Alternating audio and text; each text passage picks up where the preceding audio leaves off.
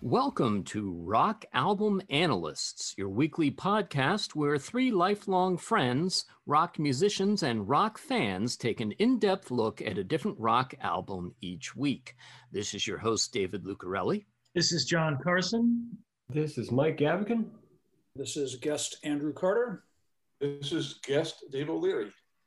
All right. And today we're going to be taking a look at Kiss Alive 3. So, coming fresh off the Revenge tour, uh, Kiss once again teams up with producer Eddie Kramer, uh, calls recordings from Cleveland, Detroit, and Indianapolis to complete the Alive trilogy. Uh, and they come up with an album that I think is a very interesting snapshot in time. I think it reflects where the band was at at that point. And I think that the songs on Revenge in general sit very well alongside uh, some of their classic material, some of which was featured on uh, Alive 1 and Alive 2. Um, but I also think that it's an incomplete snapshot in some ways. The fact that they waited so long to put out another live album, uh, and there had been so many albums in between, means that we we missed out on a lot of uh, classic live Kiss songs that had been performed on multiple tours that we didn't really get a, a great documentation of uh, for posterity, unfortunately. Uh, but what are your guys' thoughts about uh, Live Three in general? It's definitely an update to their sound. I, I appreciate. I like the fact that they brought back old songs and redid it. I mean, they sound a lot more '80s heavy metalish. Um, not, and that's not a bad thing. Uh, I like that Deuce sounds, you know, um, you know, a lot brighter uh, than it does on a live one and live. I mean, sorry, on a live one, right? Yeah. Yeah. So, um, and yeah, like you said, I like that they sort of update the old songs and, um, you know, everything seems to fit together. It's uh, and it's the same sort of thing that I liked about a live one and a live two. It is the tempos are speeded up and the distortion is put on a little thicker you know, so it becomes, um, you know, it, there's some things that you kind of miss, kind of the pretty overtones of certain songs or a little bit of uh, differences here and there. It becomes a little more sludgy with the live sound. You know what I mean? Like a lot more um, distorted. Riffs are a lot, you know, stronger. Um, louder. Overall, it's a little more compressed yeah. uh, than I think it needs to be. I don't know if that's a function of mastering or the mixing, but yeah. There was I I think this is wasn't this the first they edited digitally or or recorded digitally, which is a lot hmm. of times what does that. You know what I mean? You lose sort of the warm room tones and things like that when you do things digitally. So and the and the audience, I mean to be and my only downside to any of this is the audience sounds completely canned it sounds like a laugh track from a TV show. You know what I mean? A lot of it. It sounds like they're performing in front of the Roman Colosseum. right. Yeah. Right? Exactly. It's all like it's You know, it, I think you get into this thing. Obviously, you can't have an audience that's less enthusiastic or less numerous sounding than Kiss Alive One or Alive Two. So it's it's the same problem that James Bond movies have, right? Each one has to be a little bit bigger than the mm-hmm. last one. Right. Mm-hmm. Yeah.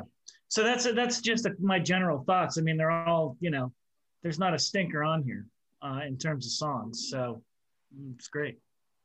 Well, you know, I agree. Uh, you know, I, Deuce is probably one of my probably my favorite version, live version of Deuce is from a live live three. But you know, I look at I look at the live albums for what they really are. There's a magical element that I still remember and I hold in my heart as a kid when I first picked up Alive. And then obviously Alive 2 was a little different experience for me, having gone to those those shows and, and had that thought in my head of, wait a minute, they didn't ever play King of the Night Time World or Hard Luck Woman or you know Tomorrow and Tonight. So there's a you know, there's a little bit of you start to pull the beard off of Santa and the mall a little bit element there, and you hear all the Pauls doing the background vocals, you know, like three or four Pauls. Right. Alive Three is no different than uh, that. I know, it, you know, it's like I think we are talking about a second ago. I want you from from Tokyo. That's on Alive Two. Look, is it live? Yeah, they're probably standing there at the Budokan during sound check running through the song with Eddie Kramer at the console recording, and then they dub in, you know, all, all that audience, you know, uh, that audience loop. You know, so I, I do kind of I, I I try to marry the two together. The the child in me, the magical element of Kiss that I fell in love with, with the adult, you know, the, the critically thinking uh, guy that goes, yeah, this is not as live as, as you think it is, and there's certainly some entertainment value to that. But I get the essence of what they're trying to put out there and what they're trying to do. And certainly, I know that Kiss is not the only band that does that. You can go down a list of live albums that we all probably grew up with and love. And when you look, you really look into it, you find out they're not as live as you thought they were.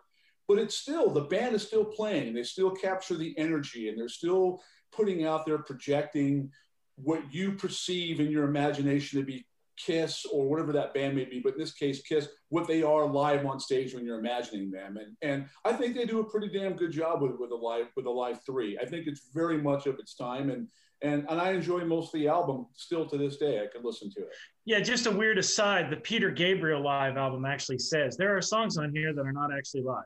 You know that we recorded. You know, I mean they they just come right out and say it.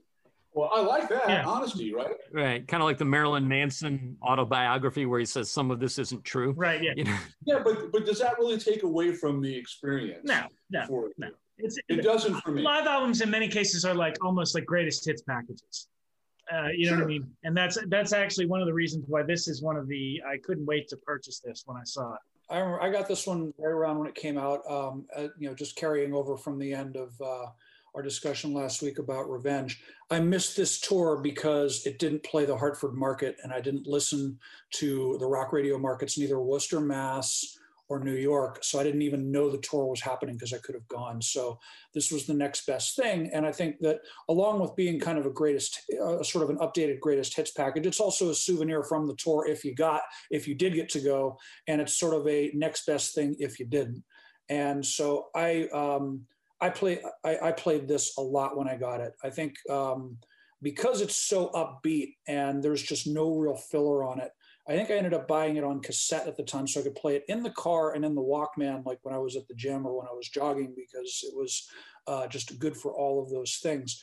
Um, it just I I in um, you know to echo what was said um, a couple of people earlier, the updated heavy metal versions of Deuce, I Was Made for Loving You, and Detroit Rock City. I just love all three. I mean, they're all brilliant songs, but just adding the layers of muscle to essentially an early sludgy rock song, a disco tune, and what I consider to be their best song um, were just really, really three wonderful things to put into this record.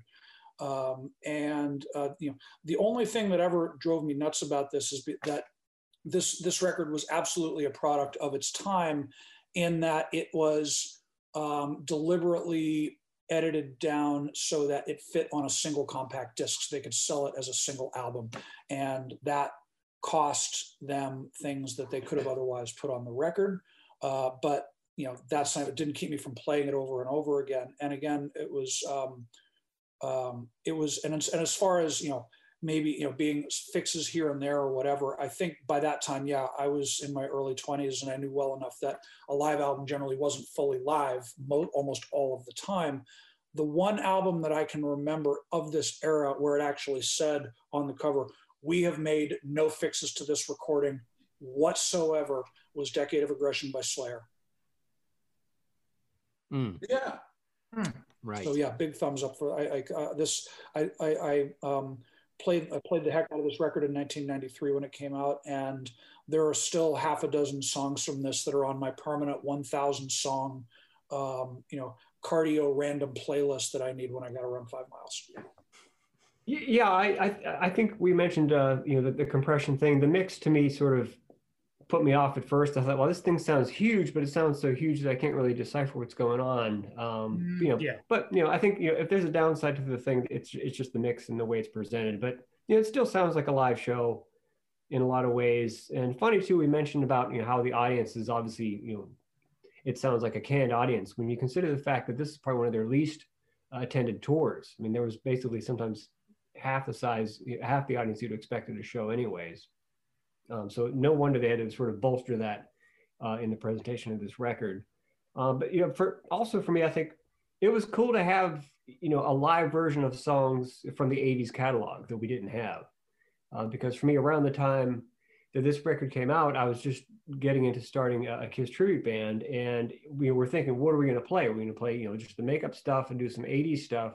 You know, this to me, songs like you know, "Lick It Up," um, you know, th- those sort of things in "Heaven's on Fire." If you're going to cover those songs, these are great versions of the songs to cover. Um, they're they're great arrangements. Uh, but I think the takeaway too for me with this record is I'm reminded between you know last week's discussion about revenge and uh, this record of how great a guitar player Bruce Kulick really is. And he's really tasty. Mm-hmm. He plays for the song. He he's got a great feel. Um, you know, he will do the tip of the hat to classic solos that, that like on Deuce. Um, but he'll put his own spin on it in a way that's that is respectful, but also putting in his flavor in terms of his guitar playing, which, you know, I I don't, I don't think you get that from a Vinnie Vincent or a Mark St. John. You know, right. Um, but you know, I, I, was just happy that there was a live three and they they completed the trilogy. And um, funny point too, I was listening to it this week and I thought, why does this this reminds me of something? There's another live record. Ah. Live, right? So I wonder where do they, you know, right? yeah, the cover probably does owe a bit to the uh, Foghat yeah. Live cover. Now that now that I see them side by side. Yeah, but you know, we'll get into the songs and discuss some of the you know the uh, the, the, issues and, and, and, takeaways. But it, I was just glad they they released an live three and uh, we could hear some you know live versions of songs that um, we had seen in concert over the last you know you know five to seven years that um, you know we we, were, we didn't have on on a live disc from Kiss. Yeah. All right, so let's go through track by track. Um, the opening track. You know what shocked me the most about this is that I didn't hear the intro you wanted the best you got the best the hottest i'm i i could swear to god if somebody had had like put a gun to my head and asked me if that was there i would have said yes but i hadn't heard it in a while and it's not there did kiss actually drop that live during hot in the shade and revenge or was it just it was they just cut it off from the the beginning I, I, I don't know if it was there. That's a good point, Dave. Because you know, I'm thinking now on top of my head some of the shows I do have, and then I think of the video of some of those shows from some of those tours that I have, the pro shot videos, and I don't think I, I, I can remember an instance where the actual announcement was there. It's more like that that that you know that that rumble they had going on there. Yeah, you know, the low yeah, end synth thing. Low end, yeah, yeah, yeah. I love the drone. I love that drone. They still use it now, uh, and it's just for me that is like that is th- that drone uh, is for me like better than almost any other intro tape because it just it it warms your ear up. You know what coming. You know what's coming. It's just the perfect tone. I don't know for whatever reason like the drone works for me. I don't know if they actually dropped the intro or not, but um, I know now it's drone and intro. You know post makeup, but um, this one I don't think this was the first tour where they used the drone. Uh, it, it, it picked up at some point in the 80s I can't remember which tour it was, but yeah, I, I think it was Hot in the Shade. Okay. Well, they used something similar on Lick It Up, even because I have bootlegs. I mean, it may not have been the exact same drone, but there was some kind of low rumbly thing happening. It's it's great walk on because it also gives the band a chance to like bang and tune and click and do whatever they need to do to make sure they're actually plugged in and ready to go and in tune without and it doesn't really get in the way of that. And so you know, it just uh, it just uh, yeah, it just it does a nice job of just building up the tension, and it's just a it's just a really I love the tone.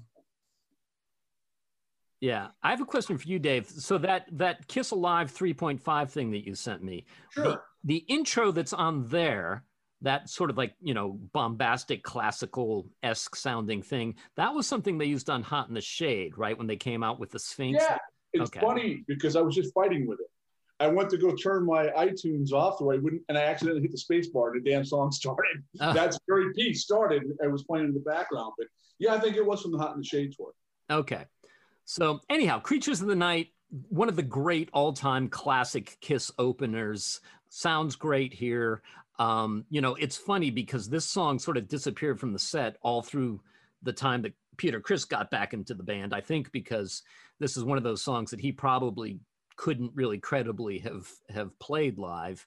Uh, but you know, Eric Singer sounds great. I mean, we should mention. I think the biggest difference here is that Eric's whole approach to the drumming on Kiss Alive Three is quite different than what he's doing these days. Now he's not playing any double bass and uh, you know doing a lot less fills. You know, his his playing style has sort of morphed into a lot closer to Peter Criss on the original Kiss tunes than than he was here. Here he was playing a lot more heavier, a lot more aggressive, I'd say. Yeah. Yeah, and I read um, in one of the Kiss books where I think Eric said you know he listened to it you know in recent times and he thought that you know he, if he was going to approach these songs now he would approach them in a different way. Huh. Interesting. Because this this approach is almost I mean it's not thrash metal but it approaches like the 80s speed you know what I mean in terms of how it's delivered and it's even faster on this live album you know what I mean it's a little bit tempo's way higher um, and that big you know the awesome pick slide you know totally Yeah. grabs you and Yeah. pulls you. So yeah, there's nothing wrong with it. And not to mention the, that huge explosion at the beginning, you know, whether it be, Right, you yeah. know, it, I mean, it's huge from the, the, the get go. It's like, okay, this is a whole, this is a live Kiss album. We got, you know, pick slides and huge explosions and boom. Right. Yeah. Exactly. Kiss is Everything does what it says on the tin. Yeah. And I think it's also, this is also, again, like a very, very accurate reflection of what was going on in the times in terms of heavier music. Because by the time they were recording this record in 1992, you had Metallica had put the Black Album out in 1991, and that elevated the heavier end of heavy metal to a multi, to, uh, you know, a diamond multi-platinum level thing. You also had Guns N' Roses put out the two Use Your Illusion records, and they'd replaced Steven Adler with Matt Sorum, who was essentially like taking a heavy metal approach to drumming on a lot of that record. So I think that that louder, thudding double bass approach um, was something that was um, that that was now becoming very, very normal, and it was something that Kiss had been doing for a decade. But there were, and there was no reason to, to you know mess with it now. But what they were able to do over Hot in the Shade and this tour was start bringing back their older songs that they'd ignored for most of the 80s and kind of take those and rework them into the current format. And yes, this is um, a great opener. And it's, uh, I think this song dropped out of set lists after Lick It Up um, and was largely absent for most of the rest of the 80s. I swear to God, didn't they open with Creatures of the Night on Lick It Up? I mean, I Yeah, but after Yeah, I think they did. okay. I remember one. I remember being blown away by it. It went. it was out by Animalize, and I don't think it came back until, Mhm. I, don't, I don't even know if it was on Hot in the Shade. I don't think it was. So I think this was th- th- this song had been dormant for you know four or five records before it opened this show. So that in and of itself, um, that's going to make the old you know that's going to make the, you know, the Kiss diehards really really happy from song one. So great choice. I mean, couldn't add a better you know couldn't add a better song open it. Yeah, I love it. I do. It's one of my favorite Kiss songs ever. I mean, I you know. Eric is one of the stars of this album, my my opinion. Mhm. I, I actually love the sound of his drums on this. I love I love the whole his whole double you know is the double kick thing. Um, I- as you said, it, you know, they've been doing it with with the previous Eric, but I, I think they really captured it on this record, and, and it was nice to see Creatures come back. As it as uh, John said, it's one of my favorite songs, and I think they did I think they did a tremendous justice to it with this rendition, and uh, it's it's still one of my go-to tracks on that, especially on that album. And we talk about. I mean, it brings you into the fold. It's one of those. We are all creatures of the night. Everybody who's a Kiss fan is one of us, and we're one of you. And you know, so it's a perfect opener. And then right in from that into uh, the first repeat of Deuce from Kiss Alive One, um, modern update, as you guys have mentioned, the, the the current guitar tones and interpretation, but sits very comfortably alongside Creatures. Yeah, it hits like it hits great. I mean, there's there's really nothing to say about it because it's a perfect song. But it's and and what's interesting is there is a Paul and Gene interplay in the vocals, right? To some degree. I mean, Well, Paul comes in and does the do it. yeah, that's it. That's I can't. I I love that, and it's funny because it sort of like disappeared from a lot of their stuff in the '80s. It's, there's and, and and it suddenly appeared to me. I was like, "That's Paul," you know, while I was listening to it, and I was sort of like, "Oh, the good old days of Kiss when they, you know, worked together on songs instead of presenting." So it was an interesting sort of uh, snapshot of the past, but updated for now. Um, and it just it hits that riff especially when you turn it up to 11 and throw you know an extra layer of distortion on it and all that kind of stuff it's just too good to be true i mean it's it's great Yeah, they just they nail it with this one. I think Gene's "Yeah" at the end of the song is just the perfect little addition. Um, and it's also it enabled them. I guess this one this had been resurrected on Hot in the Shade, and I guess this also enabled them to bring back their little Motown stage move at the end of it, which never like which which never got unpopular. Um, so that, that that was also was nice for them to bring back like you know their signature rock back and forth in unison uh, at the end. And so yeah, it was just um, yeah, there, there's just nothing. They got everything about this right. I'll, I'll just go from the, the guitar standpoint. Um, it was cool to have a live version, um, you know, that was different from what we got on uh, Kiss Alive. Um, and from the lead guitar standpoint, you know, I mentioned before that, you know, around this time I was forming a Kiss tribute band.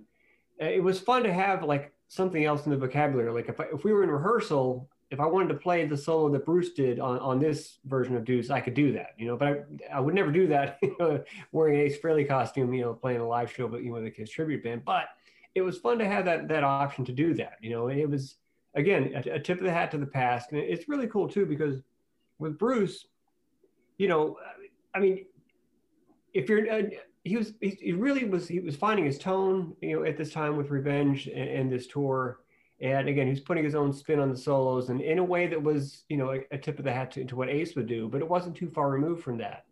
Um, and it was around this time I started to realize that, you know, we're never going to see, you know, at this time we thought we'll never see the original lineup back together again. And we wouldn't see Ace playing with Kiss. Um, but yeah, Bruce did, he really just fit right in between that in terms of being like the new guitar player for the band, but covering, you know, the licks that, you know, that the you know, previous guy had done um, is such a utility player in that way, and I think that comes across in this record, and particularly on this song. I'd add what I would echo what Mike just said, but really let's not forget the the the real star to this song was uh, Ezrin's perfect, perfect bomb explosions that he managed to capture on or Kramer's, yeah. yes. Kramer, yes. Yeah. yeah. I mean, yeah, really. I mean, come on. I mean, can we all get a round of applause just for the sound of the explosions on that, right? well, speaks right in the chest, right in the chin. Speaking of which, uh, I don't know if it was in the the uh, the documentary that they did on the, the Bee Gees recently, but I recently saw a clip. To, to, this is specifically on explosions uh, there was a clip in the uh, around 1980 when the Bee Gees recorded the song "Tragedy," and there's an explosion in that song, right? So they're around there making jokes like, "Well, I got some dynamite in my car, the you know in the, in the trunk. We could bring that in. That that's that, that's not going to be safe." And uh, from what I saw, Barry Gibb literally goes to a microphone, cups his hand around the microphone, and goes, "Oh."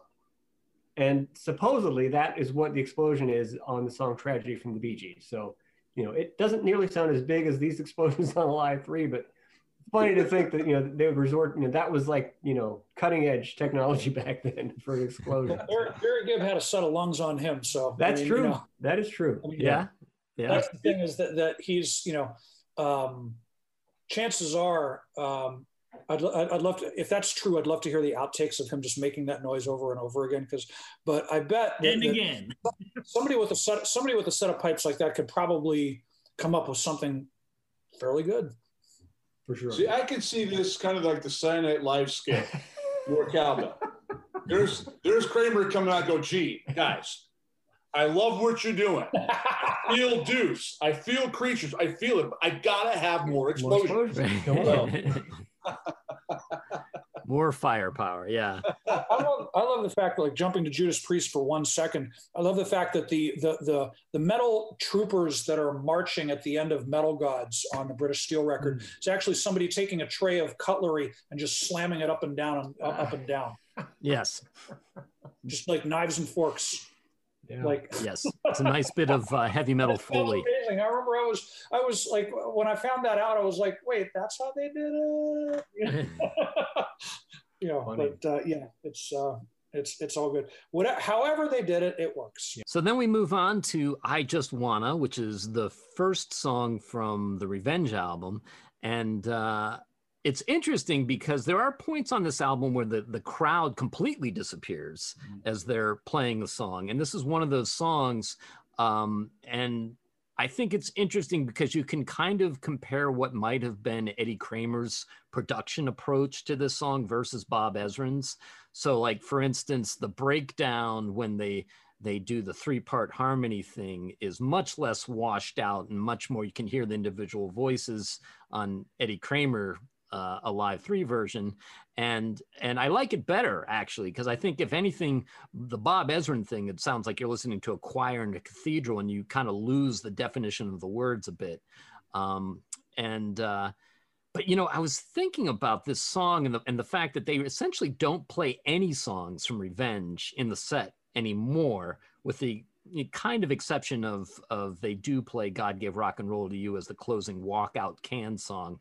Um, and yet this is an album that's cited by the band and the fans as one of their favorite albums.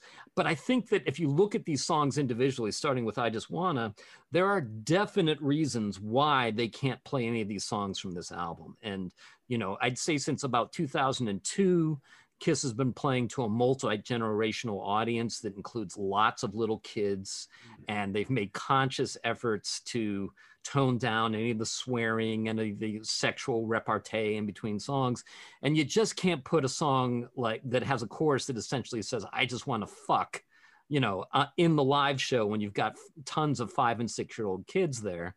Um, but i think it fits in great for the band at this point when they were kind of trying to be edgy. I mean this is the point where they were making they made a t-shirt which is so embarrassing to talk about but it was a t-shirt that had a guy a cartoon image of a guy fucking a dog and it said calling dr love. And i just you know i've been to a million kiss concerts and events. I've never seen anybody wearing that shirt. I don't i don't know if they sold one one of those shirts. Like i can see the meeting where they would say like you know here's a crowd we haven't appealed to before. The pro bestiality crowd or the crowd that thinks it's really funny to make jokes about bestiality. You know, like what? This was an official shirt. It was an official Kiss shirt, yes. And like it's, I think it's been scrubbed from the internet because I can't find an image of it. Um, but no loss, believe me. It's it's just embarrassing that one of the most iconic and creative visual bands in history was reduced to doing a shirt like this. Wow, I, I had no idea. You Why know what? My... I'll have to check. It might be in the insert that came with uh, the history book. Okay, uh, I think you're right. It, it's buried. I can't get it to right now, but either way, I think it might be there. At I think it's picture. a low water mark. Yeah. Yeah. Picture yeah. the shirt. Um, but anyhow, I just want to sounds great. The only thing about the, you know, the Paul rap where he kind of goes, this song has a magic word and it goes, you know, whoop, you know, whatever, and his voice cracks. I, it's a little embarrassing. I, I like the version on Kiss Alive 3.5 that Dave sent me where, mm-hmm. you know, where he's talking to Detroit and he goes, This song has a magic word in it. That word is fuck. yeah. Well, didn't they change it? I mean, I'm reading, I remember reading that they actually changed it to I just want to fun you. I mean, didn't that I seem to remember like it definitely is it definitely is vague the way that it's played. You know what I mean? Like it doesn't I don't really hear it say I don't dare to say fuck. There's one version. I mean, the one time they say it right as the band kicks in, mm. they definitely okay. say fuck. All right. Once. Okay. Well, yeah. it definitely sounded. I remember listening to it and feeling like that they had like changed it around a little bit. But I mean, I actually like the song because it plays with the idea of forget and fuck and you know what I mean and that's why I came to the, you know, that's why I like Kiss. You know what I mean? Is that sort of weird entendre that almost has even more meaning to it. You know what I mean? Than just something is overly sexual. But I don't know. Right. Because I had heard that they had changed it in the, in, especially on Alive Three, that they had changed it to, they had totally dropped it out with fuck. But I don't know. No, not. I mean, there may be a censored version yeah, there out there somewhere, but but not that I've heard. Yeah, I think this is. I mean, um, you know, definitely one of the best songs off Revenge. Um, I think they, they had to clean it up to put it on a live record that kids could buy. So I, I think that, you know, somewhere, you know, um, they were, the industry was still a few years away from doing clean and dirty version and uncensored versions of albums.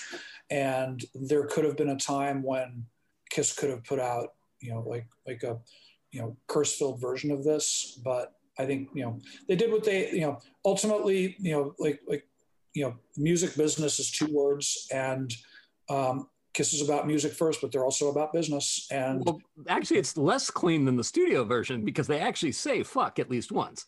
Yeah, it's but, but there's there's at least reasonable doubt like if they're getting called in front of you know like if, if this ended up in court there's reasonable doubt they could say well it's garbled you know um, so i think it's um, you know it, they did what they had to do to get it on the record. And you know i'm, I'm quite sure that there was you know some of these versions probably had like you know a fairly decent call and response depending on the size of the crowd. And uh, but yeah it was also good to see the new record um, get a song so like you know placed early on you know or halfway through side one. Or first half of side one however it is. No i like it. I you know it's one of those songs that we talked about last week. It's uh, maybe my favorite song from revenge so it, it fits in really well into into this particular set and it, it's a song regrettably that's out of the set list for i think the reason you know that you brought you know brought up before um, but it is to me it's it's ear candy it's an earworm it's in my head. I think it's it's it's going to be there forever. So I take my last breath. It's just one of my favorite Kiss songs. So it's it's good to have it finally on a live album. This was one of the standout, uh, you know, Paul songs on the Revenge album, and they played it on the tour, and I'm glad they documented it. You know, I, I love it. You know, it's it's, yeah. it's, just, it's a great Paul song, and I'm glad you brought up that point about how the fact that you know these uh, songs for Revenge are no longer played. I mean, it's really I was just having a conversation today with my sister about how great Revenge is. I mean, from you know beginning to end, it's a great listen. It's a well produced record, and it's it was one of the most you know classic records that they, they put out from that era, and how largely ignored it is these days. What a shame. You know, I found an interview with Bruce where he said that he he's not sure what Paul and Gene and Eric may have done in terms of fixes on this album, but he knows that he only came in and fixed a few little things. Um, I have to think that one of the things they fixed is the ascending guitar line during the later verses on mm. this uh, on this version of I Just Wanna because if you listen to the bootlegs, there's nobody playing that part. Mm. And um, now I know they did have a keyboard player yeah. on this album. Um, so I assume, I assume he's represented on Alive III. I can't really hear him very well and, and hardly any of the songs. Let, let, me let me jump in and speak to that. I'm looking at the album credits right now, and one thing I was going to mention came up, and now's the time, is that yes, Derek Sherinian was the onstage keyboard player at the time. He was behind a curtain. He wasn't a credited member of the band, and he is actually listed below all of the texts. and they don't even have him. They go, yeah. you know, production manager, stage manager, tour manager, like they have all the top guys and then all the techs, and then they list Derek. And um, I think at least part of it was that I know this is back when synthesizers, you would have to program your own patches and put them in. And Kiss had tried to get Derek to just tell them, you know, to leave the patches with them, so that way they could cut him out of the mix. And so he would actually, and so he he, got, he was wise to that before they even tried it. And so he had his little disc, which had all of his patches on it, which he would pop in and out of the keyboard as he came and went every day. So they had to keep him on the tour. Interesting. Now I know I, from interviews with him, I guess one of the things that they did is he would hit like the root and the fifth of power chords and kind of double Paul's playing. Yeah, he would just fill out the sound. I mean, it's just mm-hmm. it's, it's it's a very very his role was a very very common man behind the curtain role for 80s and 90s bands. I mean, Ozzy's yeah. keyboard guy was on stage. Um, um, so on and so forth. But yeah, like this, having having a guy to help fill out the sound live, um, not an unusual thing. Now they just run tracks. Right, right. So now, second song in a row from Revenge, Unholy, which, um, you know, again, can you could they play the song today? Yeah, they probably could. They did bring it back around the Rock the Nation tour, I think. But to be honest, I think it works better as a studio cut. I think in a live situation, you're probably only going to have time for one or two truly dark, heavy Gene songs. And nothing works better than God of Thunder. And second than that, nothing works better than War Machines. And so, as much as I love the song as a studio cut, I don't really miss it in the set, but I, I think it was cool to see at the time. Well, Unholy is one of the songs that solidifies my staying a Kiss fan, that they could mm-hmm. write that song and that it's that dark and it stays with sort of the Kiss that I knew and that I love. So I actually sort of miss it. I, I think they did do it on their farewell tour in 2000 or something like that. I seem to really remember that, but I could be wrong when they all re got back together. But I think actually, now that I'm thinking about it, I don't think that's true. No, I think they brought it back for the Rock the Nation Okay, tour. I went to go see Um, that as well. All right. At any yeah. rate, I um yeah, I hear I hear exactly what you're saying. It's it's a song to me that should be considered a classic Kiss song, but I doubt will ever be considered a classic Kiss song because it came so late in sort of the catalog. You know what I mean? But um, yeah, I hear what you're saying. I mean, even if it was left off the album, I don't think I. I mean, again, no, no, I think it should have been put on the album because it is definitely, to me, one of their standout tracks for at least the last, you know, three, four previous albums. You know what I mean? Um, so I think it's definitely something that they had to do. Um, but other than that, no other, you know, again, I mean, there's nothing really to say about it because we already talked about the song last week, but, um, you know, turned up to 11 and a little more sludge on it. love the inclusion of the song here, um, and it just um, it you know it's it's nice to go have this back to back with I Just Wanna, and also yeah, it is one of I, I think it might be the one song from Revenge that really would work in the makeup era. I think if if you slow the tempo down just a little bit, then you're looking at a replacement for either War Machine or God of Thunder, um, and you know, but I think it it is. I think the song from Revenge that actually would carry over, and I guess maybe for one tour it did, but it's um, it is um, it's the signature Gene song pretty much from the non-makeup era, and um, yeah, thumbs up. Yeah, this this one for me, I I, I don't think it has the, the the same impact live that it did on the album. There's just something about the way this translates in this particular format. I don't know if it's the way it was mixed. Uh, I just I don't feel the same energy that I did from the studio version, and it's usually the converse is true with me with Kiss. Usually, I prefer the live album, the live versions over the studio versions. This is one of the circumstances. I don't hate hate it, by the way. I really really like it. It's just to me of the entire album, and we'll get to the only other song on this album. I just think it could have you know done without. And I'm not saying do without in this particular case. It's just probably the weakest song for me the way it is presented on this record.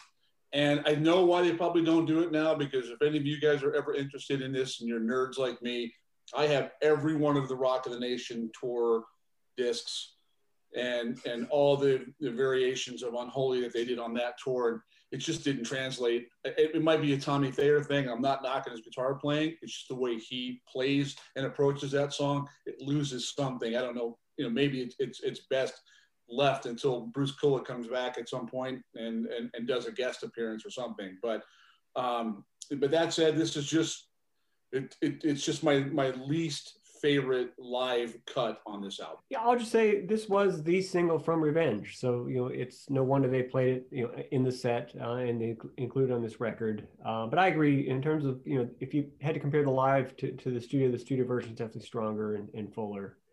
Um, and in terms of uh, the guitar standpoint too, I think you can tell Bruce is really still doing some guitar tone searching here. I think he's either using a like a wah wah that's sort of half half kicked on, or like a some sort of filter in the solo to make it sound sort of edgier in a way, which it, to me is cool. I mean, it it shows that he the, the guy cared about you know what he was doing not only in terms of playing but in terms of what he was sounding like and wanting to come across and what would be appropriate for the song.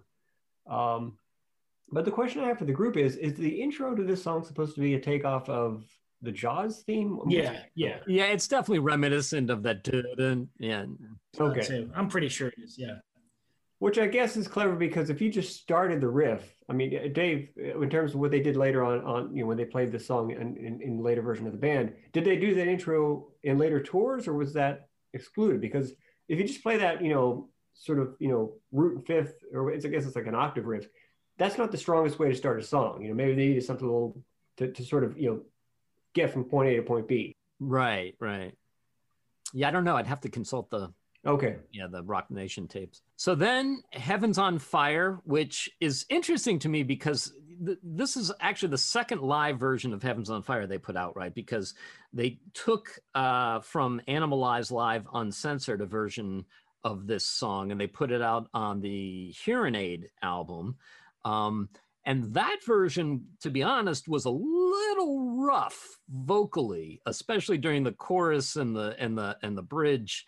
Um, this is a much smoother, slicker uh, approach to the song, and I think it works a lot better. Yeah. It's definitely fun. I mean, it sounds like it does on the album to me. It doesn't sound particularly modified in any way. I mean, you know what I mean? There's no, I don't think there's anything that really changes up about it. I, I have, I honestly, to put it bluntly, I don't really have anything to say about it because it sounds like Heaven's on Fire. You know what I mean? And it's good. Yeah. Yeah, it's it's it's a good solid run through, but this is one that again they just have to. I mean, they're they're just um, this this one really hinges on the chorus, which has so so many layered vocals on it that you have to just you know play you know you have to just play this one very close to the hilt to um, to make it work live, and they do that. So and it's um, it's the only song from Animal Animalize, oddly enough, that makes it to this whole thing. But you know, if you're only going to have one, it's got to be this one. No, I agree. I mean, I, I like the song. I always have liked the song. Um, I, I, like the version of it here. It, it's you know, it's. I think it's one of those things that you, you almost had to include it. Um, you know, I, I, would like to have seen "Tears Were Falling" somewhere in there. I'm sure you guys did too. It's that was the head scratch. we'll get to we'll get to that. We're where's that? Yeah, but, that? but this is that. This is that. To me, it, it belongs there. Hmm. You know, the album would not be the same to me without the inclusion of that song. It was a, it was a strong song. It was a strong single. Um, I like the performance of this, uh, and I probably do prefer this version um, more so than I, I, I, do the studio version. Hmm. Interesting. The band were really gelling at, at this time. We, we talked about other you know shows around this era, like you know Foundations Forum, where they were playing you know songs they hadn't played in years.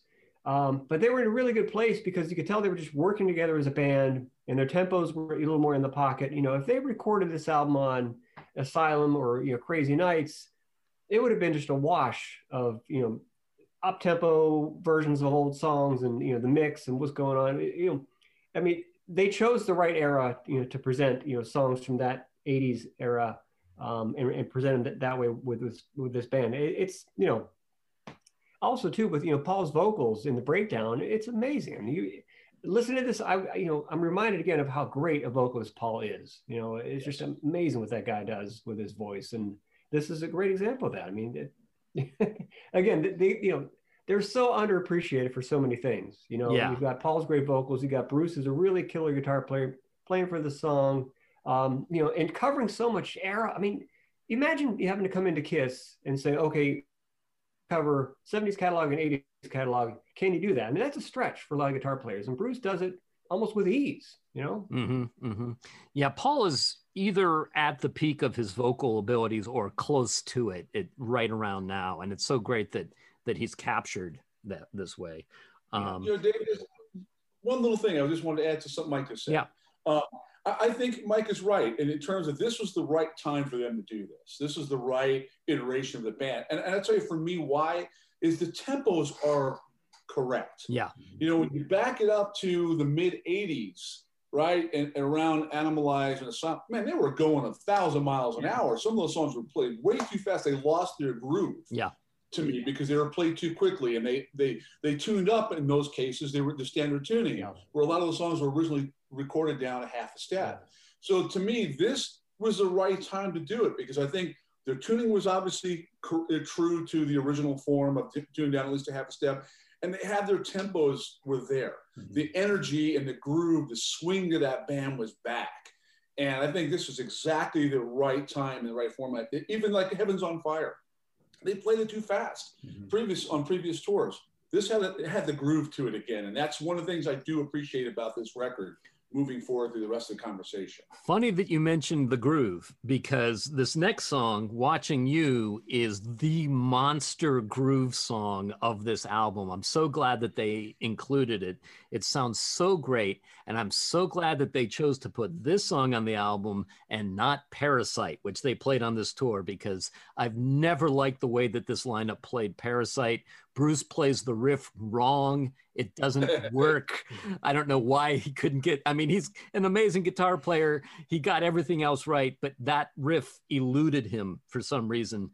And uh, whereas, whereas watching you, he completely plays correct and makes his own, and it sounds great. Yeah, Yeah. watching you was a very happy surprise for me because it is one of my favorite Kiss songs, and to have it on this album made it um, I mean, it was surprising to me that it was on it. I didn't realize, I didn't think they would put it on there because I didn't, I didn't know how much of a, uh, you know, representation of the past it was. You know what I mean? Why not Strutter? Why not something else? But, um, yeah, I loved it. I thought it was great. Hi. Hello. That's my wife, Nita. Hi. Bye. Thank you. My, my cancer survivor wife, by the way. Awesome. Thank you. Awesome. Congratulations. Anyway, Yeah, so that's uh, I, I was just nicely surprised. I love the riff. I love that song. It's one of my favorites, and I never really thought of it as one of their, um, you know, one of their. It is a classic Kiss song, but it's not necessarily in the top ten percent. You know what I mean? It just didn't. Um, if you're going to bring one back from the past, it was almost they were like, which song will John like? You know what I mean? Instead of doing like you said, Parasite or something like that. It's one. Of, it's one of. It's always been one of my favorite Kiss songs. So I'm glad that it's included on here and it's used as sort of a snapshot from the past.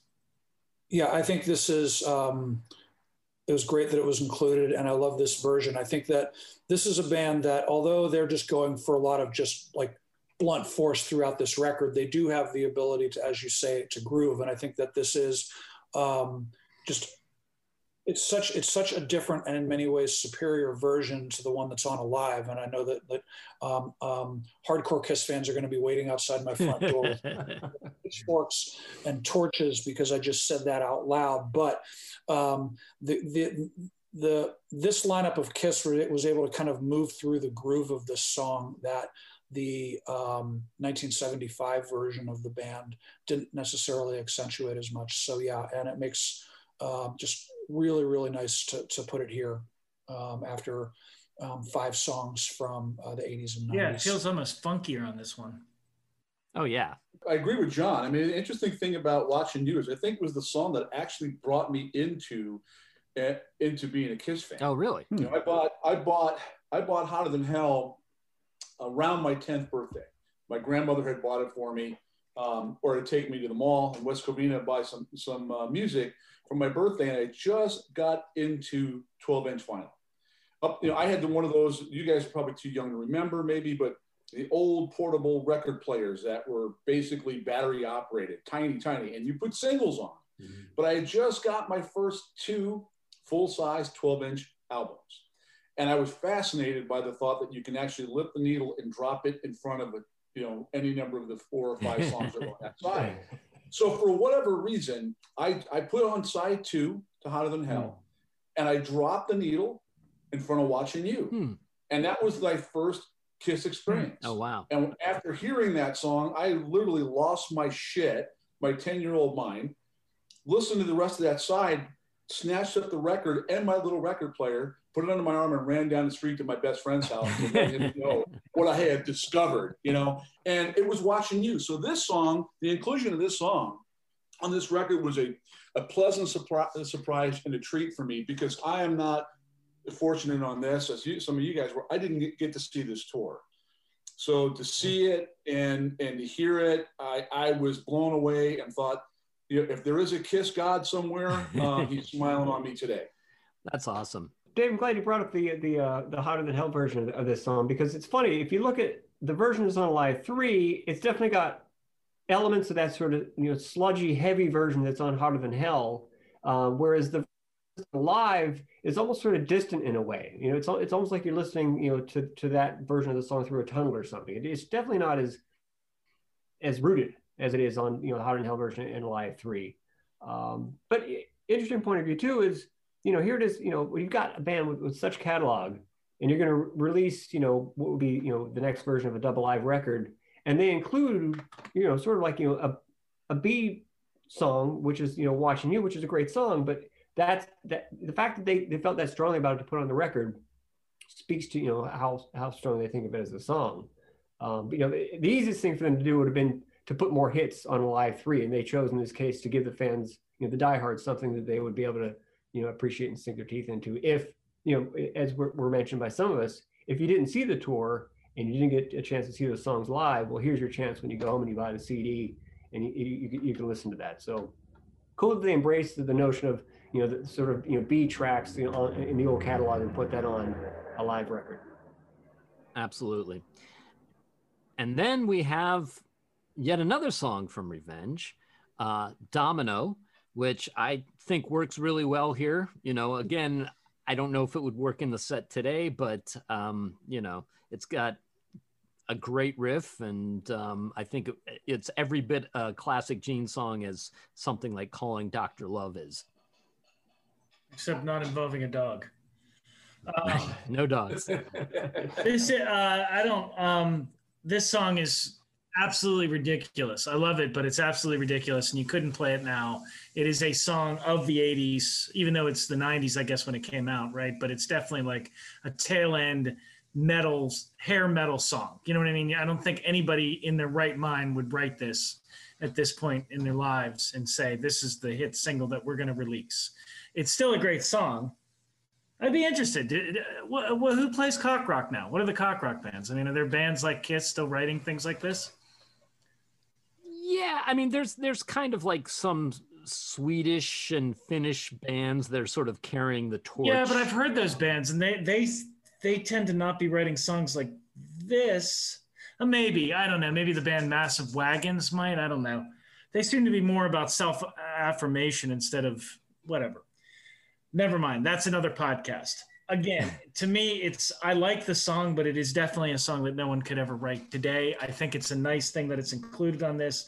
It shows Kiss at a certain point in their careers. You know, a certain time that they could say, "Yeah, we could write this song and perform it with a straight face," and it's you know, and it's a good song. You know, so I, I, I like that it's included there because it's a nice, um, you know, like I said, nice snapshot of that time period. Yeah, I, I think um, I'm glad it's here. Um, I'm also, um, I, I, basically think of this uh, like mm. it's. I feel like this is the beginning of, of what would be side two of a real live record. You know, I, that's I, I feel like it's sort of is, is like sort of like the flip of the record. So it gets what I consider to be kind of like a prominent slot on the record, at least in my own weird mind. But um, but yeah, I'm glad that they included it. The lyrics don't pass the um, the 21st century test, uh, but I'm glad it's here. The one thing that I do have to point out though is during the vocal breakdown, I've always wondered why they went with this take of Gene's vocals. You know, because he sounds like a like an old man. Um, on you know during the breakdown, I've never ever been able to figure out why they went with that take. That might be the it, he just sounds like he sounds like somebody 20 years older than he is. even even weirder. And so, um, maybe. Yeah, I guess so. I mean, well, I mean, you know, I guess you know they established this really old and really young concept all the way back on Going Blind, but this just felt weird. It felt like, like I don't know. Uh, but having said that, I'm glad the song is here. You know, this is another example to me of where you know groove and tempo are important. I think if this song had been attempted by the 1987 version of the band or 86 85 where things tended to be you know hyper sped up it wouldn't have worked the song had been a complete disaster but one of the things about this song and this album that that's not lost on me either and all you guys are musicians too is not only is there groove here um, and and the, the tempos and timing of everything are right but there are dynamics on, on this particular live album and when you think of Kiss, and you think of Kiss, you know, Alive 2 as an example, do you guys think that the word dynamics come to your mind right away as far as the band, you know, soft passages, heavier passages? Not necessarily. Not necessarily, you know. I mean, yeah. I mean, you think about the arpeggio beginning of the, something like "I Want You," right? But, but, but within the song structures, not so much, maybe. But in this on this album, there, there's a lot of that a lot more of that going on than maybe you think of at first blush. But when listen, Domino is a good example. You know, there's passages where they kind of they they you know obviously you know they break it down a little bit and and and uh, the groove is right. It's you know it's again I don't think it's a song that could have been released today and they, they would probably would probably work today. But I, I, think on this well, I mean, it would work as, as say like if they were eh, as like a hip hop song. Yeah, you know? right, right, yeah you know, massaging and all that. It just, right. it just doesn't work for that kind of rock song anymore. Right. I mean, but yeah, but I like. I mean, it's it's. I think you know, it's it's it, it, it earned its place at that time on on a record like this, and I'm glad it's there. It, it's a great version of the song, and but also on uh, Andrew's point about the breakdown. Yeah, there's definitely something interesting about you know the take that they chose uh, for this uh, this record. Uh, but I, I do know that from attending the show, I, I think who the opening bands? It was Trixter and Great White or Faster Pussycat, I think, in Pittsburgh, and then Kiss. But you know, it's funny that breakdown though. The Kiss were always great at you know, if it was just a, a normal songwriter, they're writing a song, and you know, and when that bitch bends over, and I forget my name, they somehow turn it into a way to involve the audience. I remember Gene specifically pointing to stage left, saying, "When that bitch over there bends over," you know, just pointing at just a, a group mm-hmm. of people, but it brings them into the show. You know, it, it, it connects them with you know the band, and it, you know, even though the band or you know the audience, there might have been one girl he might have been looking at, but everybody in that group just responded to that. They had that that power when they just connect and point at the audience. I don't know. To me, you know, ever since you know being a little kid and seeing them in 1979, I still swear to God that there was a minute where Gene pointed to me, you know, at the Civic Arena in 1979. I know damn well that didn't happen, but in my mind, you know, I, we locked eyes for a second, and that meant something to me. And interesting that you know a simple breakdown in a song can be turned into something that really will connect and involve the audience. Um, so no matter what you know our take is on you know the the take that they used for this you know this, this record uh, in a live setting it worked and they made it a way to connect with the audience, which I thought was really cool. Good point. Good yeah, point. Good point. So next up is my favorite track on the album, uh, the the quote unquote live version, which apparently was not live at all, was recorded completely at a sound check, but is such a great performance of the song anyhow um, that you know paul is singing everything up an octave during the verses and it's it's such a powerful heavy take on i was made for loving you. And just i'll just tell the story real quick because i told it on the dynasty uh, podcast, but maybe somebody didn't hear that. When this is the quick version. When I was working as a runner at Signet Sound, I was giving a lift to Desmond Child to do some antique shopping, and I happened to have a Live Three in my car. And I said, "Hey, can I play you the live version of I Was Made for Loving You that just came out?" And he listened to it, and he he was shaking his head to it, and he said, uh, "Wow, I like it."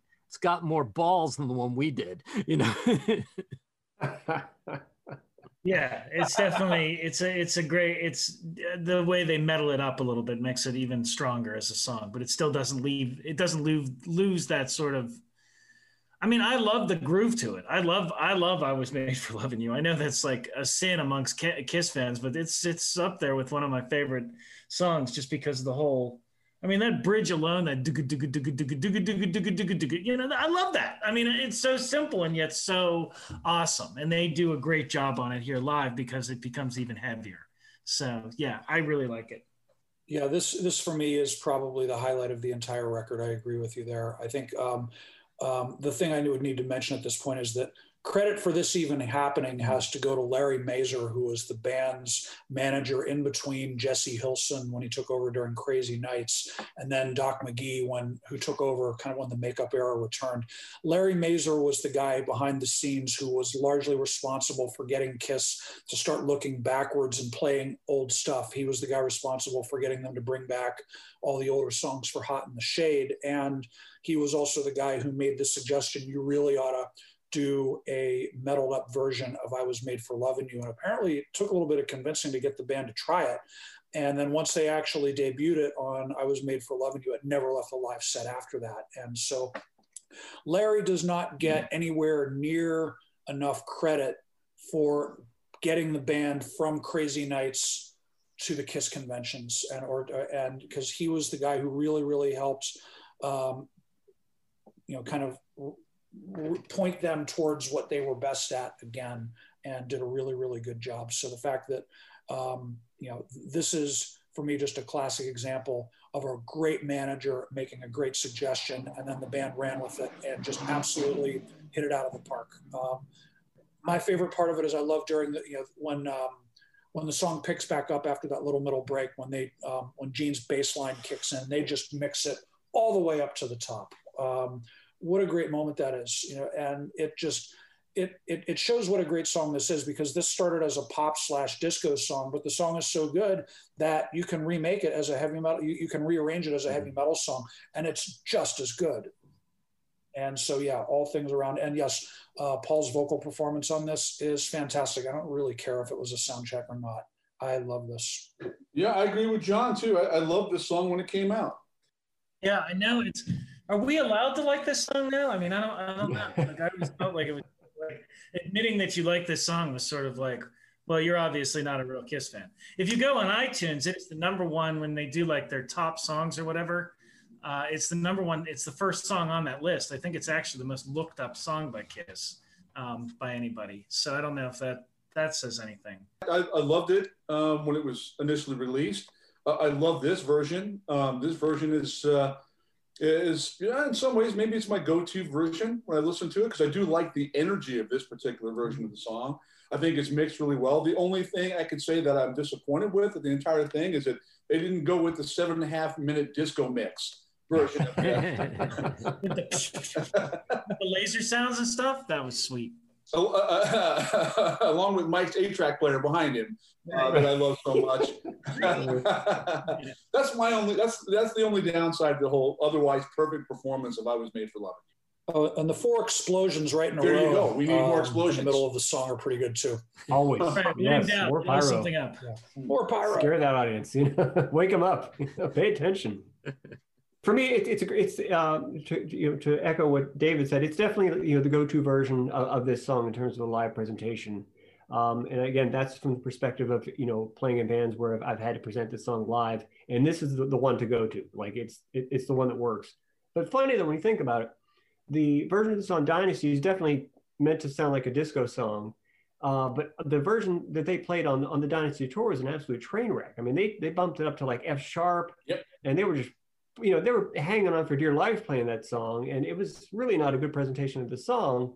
Granted, you know, David probably remembers more than me and Dave do in terms of the 1979 show. There's probably so much volume going on that you didn't know what song they were playing to begin with. Yeah, I, I was at Lakeland for the opening night of that tour, and you're exactly right. It was fucking loud. You know, I'd seen Kiss multiple Wow. times before, but it was, but I was up front. It was fucking loud, and it was hard. Okay. It was the one show I did leave, brother. To your point, that my ears were screaming for two days.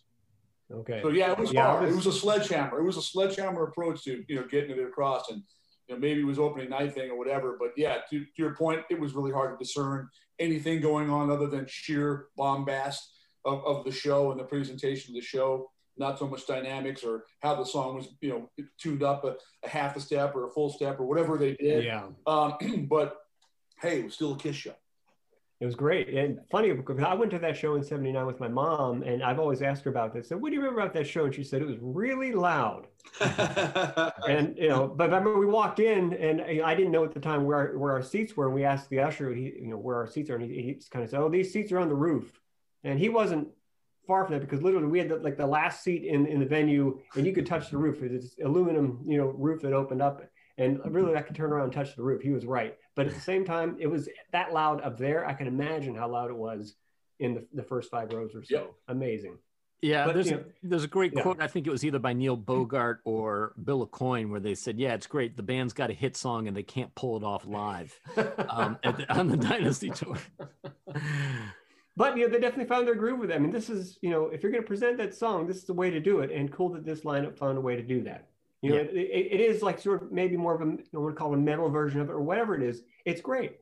And they've even said that you know they can play a song like "I Was Made for Loving You" in front of like, you know, one of those large like you know, heavy metal you know hard rock festival shows where you got all these badasses wearing you know black and leather and you know spikes and all this stuff, and they're all singing along to a disco song. I mean, you know, what how how versatile can you be?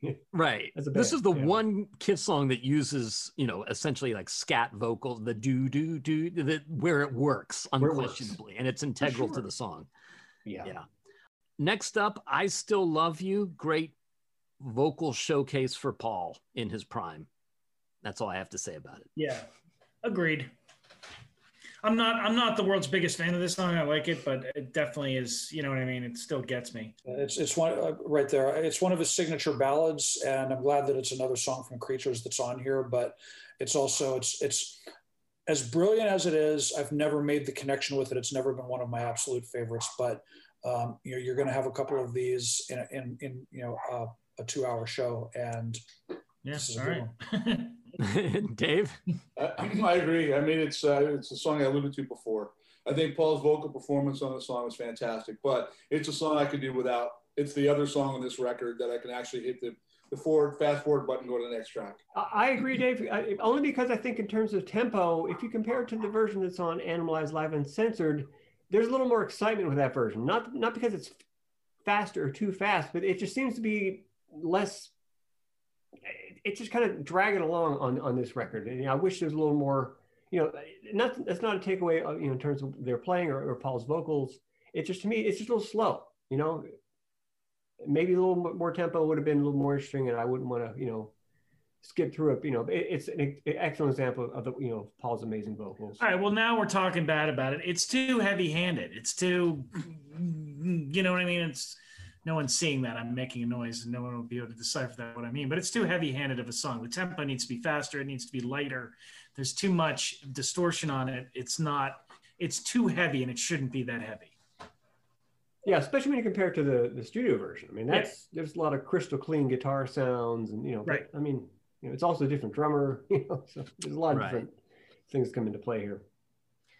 So then we have a new version of Rock and Roll All Night. It's kind of an odd placement for the song, I think, because I'm just used to the song being sort of a showcase of the set, either the last song of the set before the encore, the last song of the encore. And I remember they were playing it in a weird space on this tour. It was almost like a perfunctory throwaway. Like we know we've got to include it somewhere, so we'll just put it here, and then we can say we've done it. And it was like um, they almost they had kind of an obligatory attitude towards the song on this tour for some reason. I like it placed in the middle of the set. I actually, I mean, you know, you can't have a kiss. I mean, it, it is one of you know, there. Every band has a couple of songs that are what I like to call gotta place." You know, um, some bands have one or two, some have more. Um, you know, you know, Kiss has basically three of them. You know, and uh, um, but this is, I, I liked the fact that they actually moved it up to the middle of the set. That for me actually made it work. And we all know and love the song, so I, I think I can I can leave my commentary at that. I, I like it. I don't even necessarily believe that it needs to be re-recorded, but I like the way that it sounds a lot cleaner, a lot more. You know, it sounds updated. But that's really about it. I'd prefer the old, the Alive two version though. A live one, yeah. A live one. Sorry. Oh, geez. Um, uh, don't take my kickstart away. no, I just uh, I'll concur with John. It's I don't know that they needed to re-record it. I get it. You know, they, they want to sell records too. It's their hit song, and um, you know maybe later in the set, but I don't think it would have made any difference to me whatsoever. It's just hey, it's rock and roll night. It's a Kiss anthem. It's there. That's about it. They traded it out. Yeah. The okay. The, uh, Dave and Mike, you guys. Well, no, and Andrew, you guys are from Pittsburgh. Uh, you know that there's the DVE, the rock station opens its electric lunch every Friday with, hey, Yins guys, it's Friday. And they play. And sometimes they even have Gene and Paul say, hey, Yins guys, it's Friday and they actually mm-hmm. play mm-hmm. rock and roll all night.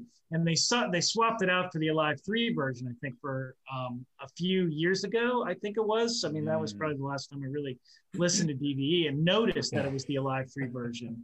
But now I think they're back to playing the Alive Two version. But it is literally a song that is played every Friday at noon in Pittsburgh on what I believe is the top listened to rock station at this point or at least had for a while had the top. I don't I don't know what the stats are anymore for the radio station, okay. but it was still one of the most listened to radio stations, you know, in Pittsburgh. Yeah, I mean, for a live Kiss album, you have to include "Rock and Roll All Night." I mean, how could you not? You know, is it the best version? Everybody's favorite version? No. Um, I would go to David's point about how the the version was recorded um, around the era of Alive Two is is a much more interesting version. Uh, but you know, then again, that's a whole different band. Uh, but to Andrew's point about you know placement, or everybody's point about the placement of the song in the set, nothing worse than going to a concert and hearing a song that is going to signal the end of the show. You know, so in this case, you get to hear, you know, what would be a closing song and know because they were playing some really long sets. I think they were playing up around like 24 songs mm-hmm. in their sets on this tour. On the opening night of the arena show in Bethlehem, I think they played more songs than they've ever played on any yeah. tour. It was something like, yeah, 24 songs, ridiculous amount wow. of songs. Yeah, so maybe you know hearing something that will be a closing song and knowing that you're going to hear at least you know six or seven more songs from your favorite band is a good thing. And then that takes us to "Lick It Up," which uh, you know i gotta say I, I, love this song live but it's a song that's kind of evolved over time into different iterations. And there are other iterations of this song that i think are better than the one presented here. You know there's a lot of room for paul to improvise vocally on this song and there's uh, on his best nights he's he's gotten into some really cool interesting vocal improv stuff, and the chorus takes on almost like a really raucous, um, almost like religious choir aspect. and I, I wish that the, this version had captured a little bit more of that. Hmm. Wow, I agree hundred percent with you on that. Is this when they're playing uh, "Won't Get Fooled Again"? Now is this they've started to put you know?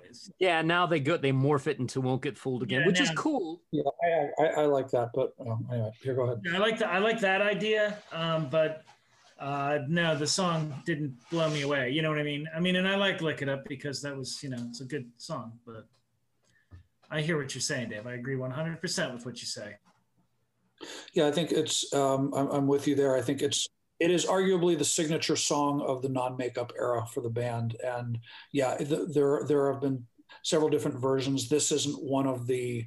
This isn't one of the signature live versions, but at the same time, you know, you got to have it on the record, and maybe just the, you know, maybe these, you know, I'm, I'm I'm presuming this was the arrangement and the performance that they were going with throughout this tour, and they had three cracks at it because they rolled tape three nights, and I guess this is, um, you know, if if they did combine versions the way that you know, that Kramer did with all the Led Zeppelin stuff, then this is you know this is the best that they had at the time, and hey, there it is, it's on the record.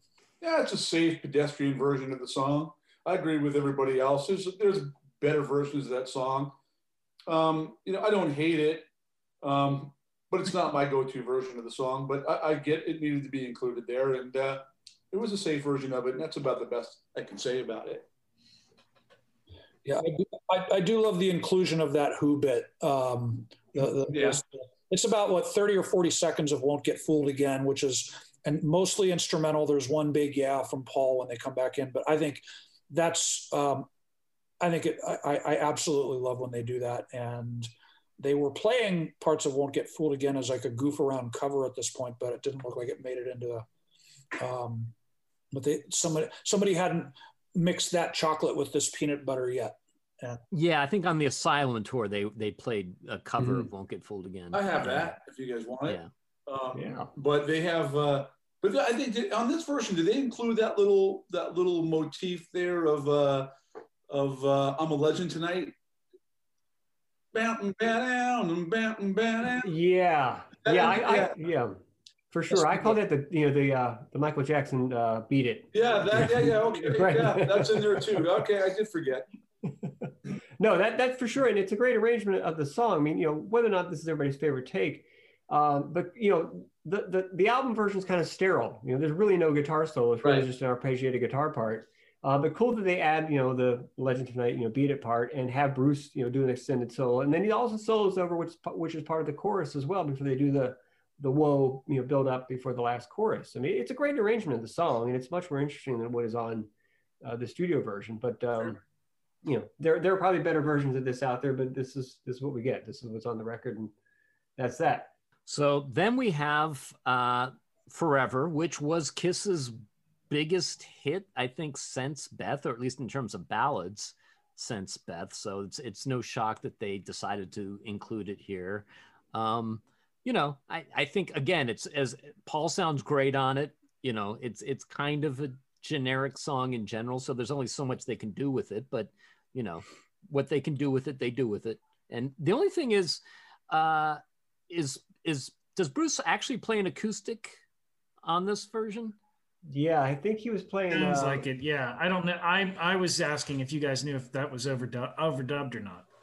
I, I no, as a matter of fact, I think he plays electric through the song up until the solo, and he plays. I think at the time, Paul and, and Bruce had these things. I have one here, but I can't show it to you because it's in the case.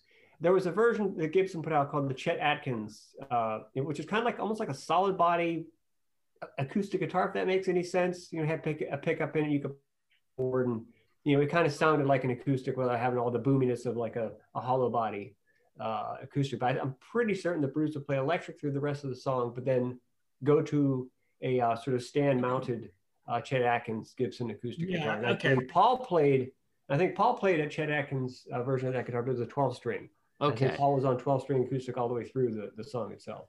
And what's interesting about that is on the bootleg that you sent me, Dave, where they're playing this song in Japan, Bruce is clear just clearly plays the solo on an electric Yeah. guitar. He just keeps playing. And but I do now that you mentioned, I do remember they had the stand set up with the acoustic so that he could pull it off by the time they got back to the States.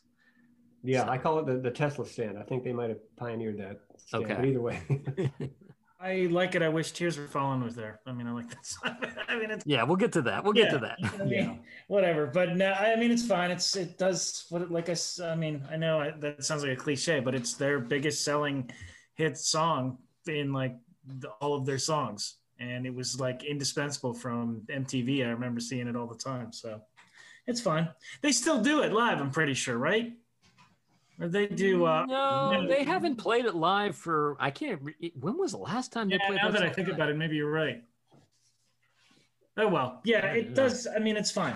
I don't. I don't have anything. I I was impressed that they did the acoustic guitar. So there was a part of me was like, did they um did they overdub that? But I guess not. I guess they had the little stand there.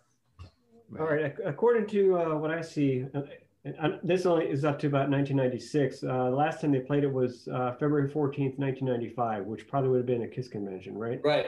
It, it, it certainly should be on this record. It's it's their it was their biggest hit of the decade by a significant margin, and it's um, it does what it says on the can. No, yeah, I think it was Bruce. Definitely, I have one of those stands too that I use. Is that you know you have the acoustic, you know, stand, you know, stand you mount your acoustic on, so you can transition from your electric guitar to the acoustic part and then come back. Um, I think there might even be a version of that on what was it, Kiss Confidential or one of those where part of that a live, you know, the Cobo Hall show or something was on that, if, if I remember. But yeah, this is the lighter song, right? This is where everybody get your lighters out. Paul would hey, everybody get your lighters out, light Right, place up it was that song, you know, and it, and it definitely had its place. You know, I mean, it was definitely was a hit. The, the version here is, is pretty true to form to the the uh, studio version. And uh, look, let's be honest, it sold records. So at this point in time, you know, Kiss was trying to sell records. So it, you know, like Beth, you know, it, it, it needed probably needed to be there for a couple different reasons. But I, I like the version of the song. Um, but we'll we'll get into what John said in, in a minute or two about maybe the what could have been included instead of, but uh, that's a conversation for later on in uh, in the conversation. Yeah, definitely. It was on Kiss Confidential. I was thinking it was on the Kissology uh, box set, which is sorry upside down, uh, but it, it's not there. That wasn't included on that. Uh, but funny to think that you have. I mean, talk about catalog for crying out loud. You have all these great songs from Revenge that we mentioned, and this song, which was a super huge hit. Imagine being in a situation you're in a band, you have all this great catalog and all these hits, and you just don't have enough time to play all your hits. this song has been played for years, but you know it's it was huge. I mean, just, It's a- it's good decision you have to make. It's a good problem to have. Yeah, yeah, Matter of fact, it's about the best problem you can have. yeah. Yeah. Now, this next song uh, was a bonus track. So, a lot of people didn't get to hear this until later, but uh, they include, again from Revenge, the Pan to strip clubs, Take It Off. The best part of the song is the rap at the beginning. The best part of the song is the rap at the beginning while you're driving in the car with your 15 year old son on the way to his voice lesson. what does he say? What does he say to introduce this? What? What does he says, say to like, introduce? How it? many of you like to look at naked ladies? Yeah. Oh, right, Like, right, right, women, right, right. women without clothes on. I'm like, just driving. I'm like, yeah. Jake's like, what did you say?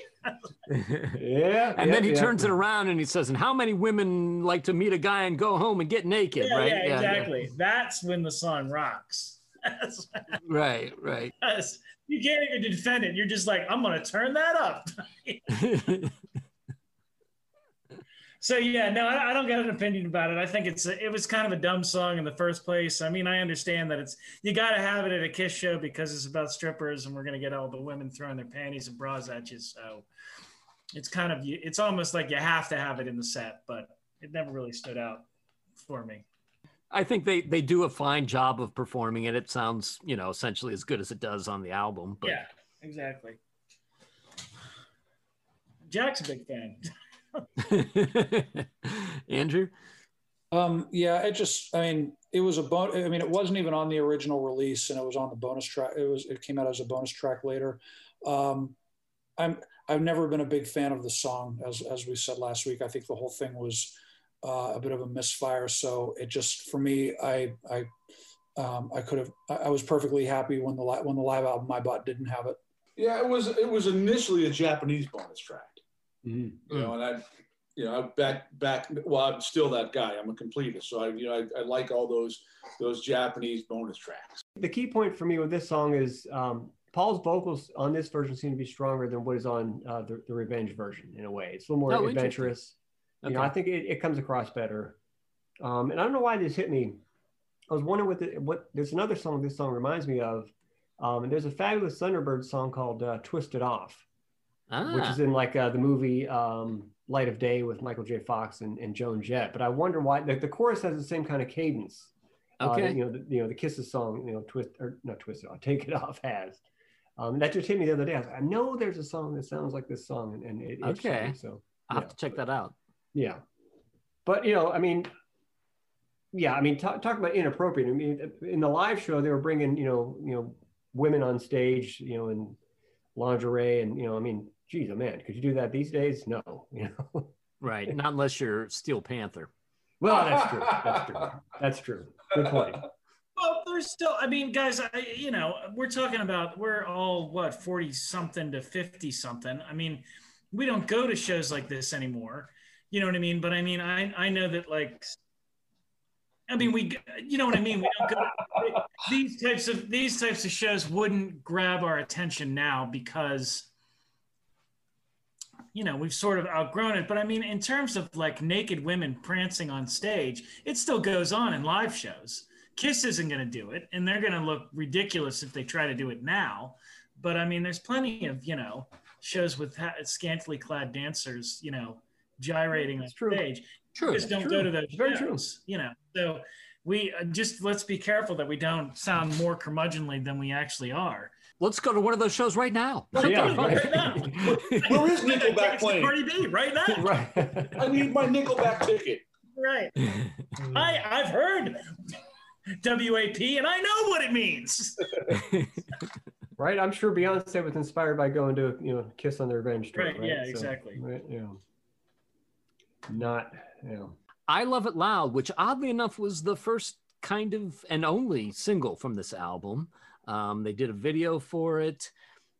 I think it's a good version. The only thing that bothers me about this version is the thing that bothers me about the way that they play the song live every time, the fact that they dropped two lines from one verse for no good reason. For the Paul fact that doesn't Paul- like it. Yes, Paul thought the song dragged, and his solution to the problem was to drop two lines from one verse. And I just, it's ridiculous that they do that, and they need to stop that. Yeah, and we can add uh, you know a whole cover version of a Who song and lick it up. But that's Right. necessary, right? Right, Yeah, yeah. no problem. All right, Paul, I get it. You, you're the you're the man in charge. no problem. Yeah, I got I mean again, I got nothing to add to it. It's one of my favorite Kiss songs. It's the first song I ever learned how to play on bass guitar, so I sort of have a soft spot for it. But um yeah, I love I love the song, but again, and they do a fine job of performing it. There's nothing, you know what I mean? There's nothing wrong with it. I love that call and response in this song. It's great.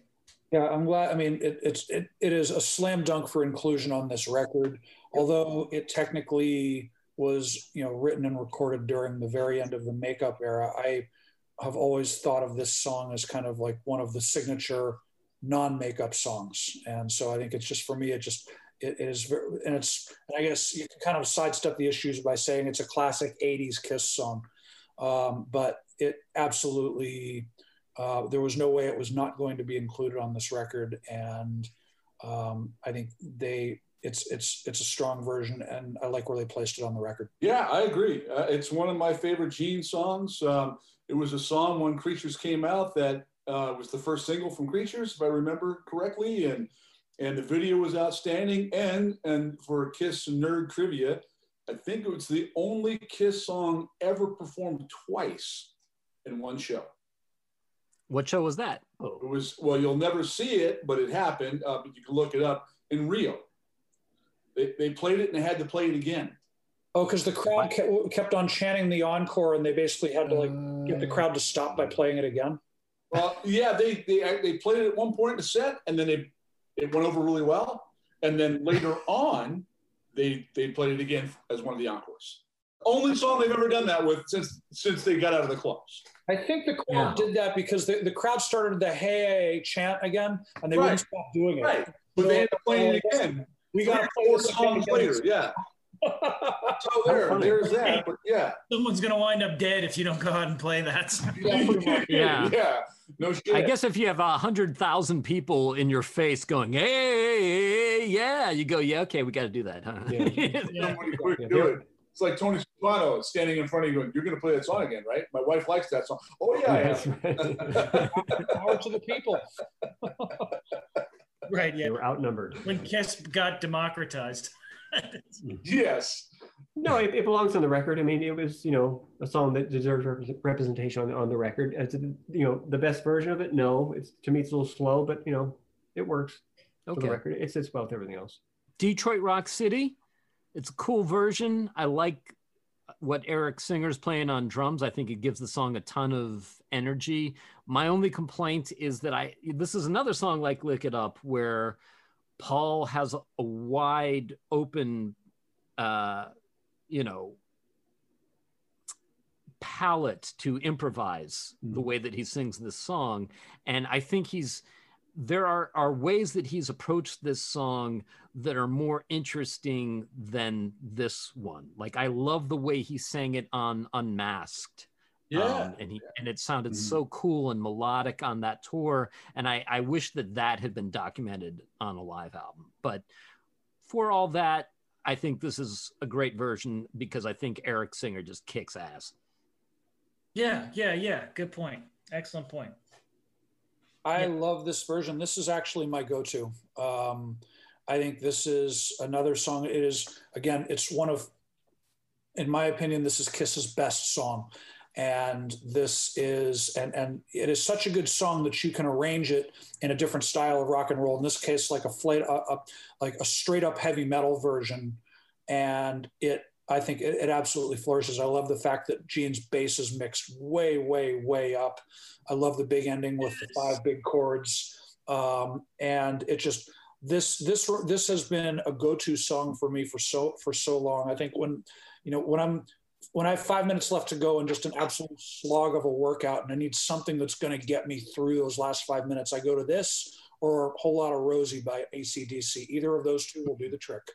Um, so yeah, like like every thumbs up that I can possibly give to this version. You know what? I, I I love this version of the song. I love um, the energy that that Eric brings to this song. Obviously, the double kick is is is there. I love the mix of this version of the song. Uh, it is probably my my favorite version of this song, which is arguably my favorite Kiss song. Uh, and I do love the Destroyer version for what it is. I love Alive 2 for what that was. But this song, I, I you know, this it's if I had to make a choice, and I can only take one version of Detroit Rock City with me to the you know the the island, so to speak, this would be the one. Hmm. Huh. Interesting point. Yeah. This is my um when people always ask, because that always happens all the time, what's your favorite song? I always say Detroit Rock City. So um this is one of my favorite versions of it too, because I love the way that it's updated. Little bit faster. You know, well done. I would say, yeah, for me, um, it's funny that you know a lot of you- this is potentially all a lot of our favorite. You know, a lot of our. You know, want to call it like a favorite Kiss song. It's it's no wonder. It's it's, it's a great song. Um, in terms of you know the the band dynamic in this era, definitely. Uh, we've mentioned you know Gene's bass is brought up a little bit more volume wise, and I think that shows that they were trying to you know groove more with the rhythm section and that you know in the dynamics with what, what Eric's doing. Uh, but if I had to, if I had to choose, I would definitely choose the Alive Two version Is my favorite version, only because it just it just captures you know the, the live energy of of that song as it was presented. Not to mention the explosions and the bombast and the excitement. I mean, that version of Alive Two to me is badass. Um, you know, in, in my opinion, they could have released you know one record, you know, 45 of Alive, you know, Kiss Alive Two, Detroit City. I would that would have been it for me. I would have been happy with that, you know, for the rest of my life. That's how much I love that version. But I'm glad it's on this record. Um, but you know, it showcases the way the band were approaching those old songs um, as you know in, in this era. You know, and that's the way they were playing it. They, they, they play it differently now. Um, you know, and I think the thing that might be missing in this version is you know that sort of Peter classic groove that he has, where he's doing like the double snare hits, whereas now we're doing double bass drum hits. I mean, it's a different approach, maybe doing the same thing, but if there's a reason why it sounds different, that might be you know part of it. Hmm, interesting. Yeah, good point. Yeah, I love the I love the well, this is one of my favorite bass lines in Kiss history. Yeah, And the whole the way that they crank it up, he plays it super slick. You know, he does. there's even a little bit of popping in there in some place it sounds like um but it's uh well maybe not popping but he's just his fingers slide right through it better than any version that i've ever heard It's solid. Yeah. I mean, if you compare it to you know, bootlegs from the Destroyer tour, I mean, he was he sometimes when he was playing the whole riff, you know, he was playing a different way, kind of hanging on for dear life, you know. right with well probably uh, volume yeah and it tempo, really yeah. kills me when i find out that the song is mostly written by bob ezrin including that great bass line you know so it's but It's a great bass line. It's a great song. yeah You know. And then God gave rock and roll to you too, which I remember hearing this song at the Troubadour show and just thinking like how huge it sounded in such a small club. And it's it's one of those songs that I think scales. You know, some certain songs sound good in an arena, certain songs work better in a club. But this is one of those songs that it doesn't matter if it's an arena or it's a club. And on this tour, it just sounded huge, and and I think it sounds great here. Yeah, I got nothing to add to that. That's it. Sounds great. Again, it's uh, not one of my all-time favorite Kiss songs, but still, it's really well done. Super over the top and awesome. Andrew, I know you have a complex relationship with this song, as we discussed last week. Yes, you you you, t- you, you took the exact word. Uh, yes, I have a complex relationship with this song, to put it mildly. However, um, this song absolutely should be on the record. It's a signature song from this from the Revenge album and this era. Um, I have never been a fan, but that doesn't mean that it shouldn't be here. And so, um, yeah, and it's a good version of the song. And I will leave it uh, to the rest of you who like it better than I do. Yeah, I just think this is that song that's a great example of a point I, I, I made before is what distinguishes this album, it gives it an identity different than its two predecessors, is, is a dynamics. And this song is full of just those. And I think it's a fantastic version of it. And it's a great way to close, well, almost a great way to close the record out, right? Because we have one more song, right. but still fantastic. Love it. you know, let, let's go with the concept of, you know, Alive 2, where they didn't want to repeat songs that were released on Alive 1, you know, so it, I'm not surprised that, you know, a good chunk of this record has to do with, you know, s- material that was not on Live 1 or Live 2. Um, and I'm glad that they represented this on this record. Uh, but interesting point, too, is, you know, if you listen to the record, you think this would have been the, so to speak, closing song, but they were actually closing the show with Love Gun and then going into Star Spangled Banner. So there's a, a bit Mm. of the picture that, you know, that you know the people are missing if they only take it from the perspective of the record of the CD. Right. Good point. Good point. So yeah, so then they go into Star Spangled Banner, which Bruce does uh, an admirable job of, and it kind of ties in with the whole concept of the tour, Kiss being the quintessential American band, and uh, you know, the Statue of Liberty being the symbol of America, even to the point where it kind of ties into uh, the way that Paul introduces Detroit Rock City on on this album, where he says it doesn't matter where you come from, the only thing that matters is where your head is at, and this is Detroit, right? Um, and you know, the only thing I I didn't love about the Statue of Liberty on the stage was, you know, the the the head blows off and there's a skull underneath it, and it gives you the finger, and like I, I, I yeah, Wait, hold on.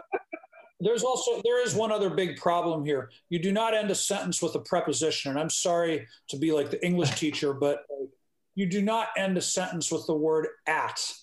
I don't care how rock and roll it sounds. Wow. Okay, man. well, you're a stickler. Um, Damn right. but but you know i mean i guess it kind of works in in a way of of you know the the the uh memento mori death is never too far away kind of reminder that that you know no safety this side of the grave and you know in a kind of a beavis and butthead sort of way of the skulls and the middle fingers cool and edgy but it really it, it just seemed silly and um but you know i think uh, Kiss is a, a great American band, and they're the living embodiment of the American dream. And so, for them to do Star Spangled Banner works for them in a way that maybe it wouldn't for a lot of other bands. Well, I like listening to the song on on on that and Rockin' the USA on Fourth of July. Yeah, right? There you You know, it's got its place there. But absolutely. you know, my favorite part of the song though is the very end. You know, with Paul's little chant. You know, it's When Paul says never stop rocking. rocking, dude, is the only thing he's missing. So Yeah, I know. I love that. I love. In fact, you know, we haven't really talked about it, but Paul has some great little rap snippets on this album when he says, "It ain't bullshit when you say rock and roll all night and party every day." I mean, you know, that. I mean, yeah, there are some great moments of his raps in between these songs, and yeah, when he shouts out "Never stop rocking," you know, all you can do is say, "I won't, sir." well, and, and that's when you jump in. That's when that's when Kramer comes and goes. This is but guys. What I'm telling you, this is where we need more explosions. Right here. yeah, right. Yeah, right. Yeah, I, I thought that this was a really nice way to finish out the record. I think the song absolutely fits. It's something that, I mean, I always think of it. There's the Kiss 1976 poster, you know, the bicentennial one. Yeah. Um, but you know, they could have been playing. They could have been finishing shows with this in 1976, and probably the only reason why they didn't is because no one thought of it at that point, or maybe it was also too way too close to, you know, at that point the song. Uh, the guitar version of the song was still pretty much owned 100% by the then only shuffled off the Mortal, Mortal Coil a few years ago, Jimi Hendrix. That- So maybe they didn't feel like they could touch it at that I point. find that tr- I don't like it.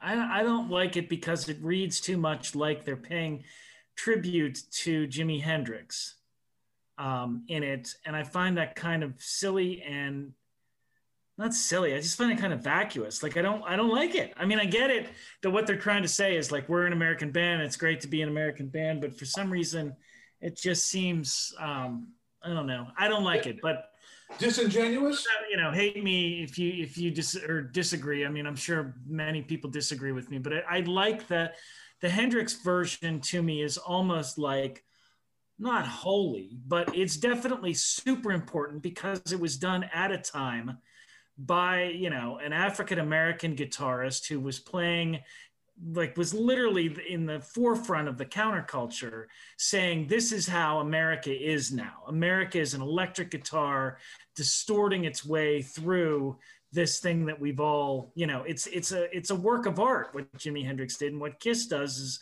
it seems a little commercial. And I know that that's not, you know, I mean, uh, I know what you're saying. Yeah, but that's Kiss. Kiss is right. Yeah. What, Yeah. what about Yeah. Kiss is not commercial presentation? Now, is it as classic and iconic as the Jimi Hendrix version, or is it even as good, uh, and objectively, as the Jimi Hendrix version? No. no, no, not, not by a long shot. Yeah, no. I mean, Jimi Hendrix did so many things with that. I mean, it's his uh, whatever. It's it, to him, it's a work of art. To them, it's find something else to do, you know, besides that. How Something about else. this? How about um, shut up and play Love Gun? Right, yeah, exactly. Or how about yeah, or you know, But but when you think about it, I mean, you know, I think I think it was suggested by Bruce around this time where he was saying he wanted to play a little bit of the Star Spangled Banner in the set, and from what I read, you know, either Paul or somebody else in the band said no, we should do it more as a band and more of an arrangement. Um, you know, when you compare this to any number of horrible versions of you know guitar players or other you know people playing other instruments opening ball games playing just you know single instrument playing the you know the Star Spangled Banner for a ball game some of those are god awful and some of those are done by some of our guitar heroes you know that we, that we won't mention you know if you're going to do something then do it big do it right arrangement do some harmony with it do something different never mind the fact that you know the it closes with a bazillion explosions you know i mean it, you know if you're going to do something that is so associated with jimi hendrix then you've got to do it in a different way otherwise don't do it at all and i think this is probably a better version than any version you're going to see you know joe guitar player play it you know before a baseball game okay, you know? all right, good point. They did a good job on it. I just think, I don't know, man. Yeah, I mean, th- yeah, the, the, you know, the, the guitar harmonies between you know, Paul and Bruce, that's great, man. That takes, you know, that takes work. You know, that's not just something you're going to whip off and, and play. And I don't know if you've ever tried to play the Star Spangled Banner on guitar. It's not easy. I've tried not it. easy. And I've done it horribly, you know, before a baseball game. It was not good, you know. And I had a, a eight by ten Marshall stack and Univibe and all this other stuff, and I sure as hell didn't sound like Jimi Hendrix. So, you know, yeah. yeah, hats off to them for you know pulling off, you know, which is really a well arranged version of the song, in my opinion. Right.